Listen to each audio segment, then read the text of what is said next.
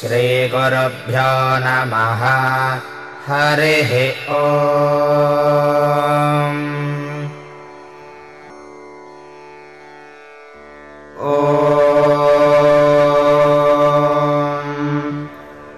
वाजवाजा हि दर्शते मे सोमा अरङ्कृताः तेषाम् पाहि श्रुतेहवम् वाय उक्थेभिर्चरन्ते त्वामच्छाचरिताराः।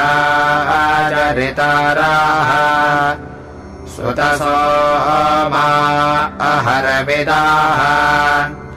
वाजो तव प्रपृञ्चति धेना जिगाति दाशुषे रोचे सोमपीतजे।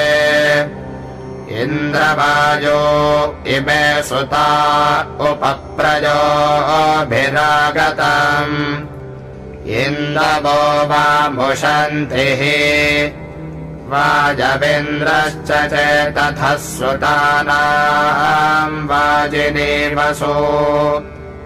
तावाजातमुपद्रवत वाजवेन्द्रश्च सन्भत आजातमुपनिष्कृतम्। मक्ष्मी इत्थाधिजानरा। मित्रम् भवे पोतदक्षम् वरुणम् च ऋषादसम्। धियम् घृताचीम् साधन्ता ऋतेन मित्रा वरुणा वृता वृथा वृतस्पृशा। क्रतुम् बृहन्तमाशाथे। कवीनो मित्रा वरुणातु विजाता उरुक्षया। दक्षम् दधाते अपसम्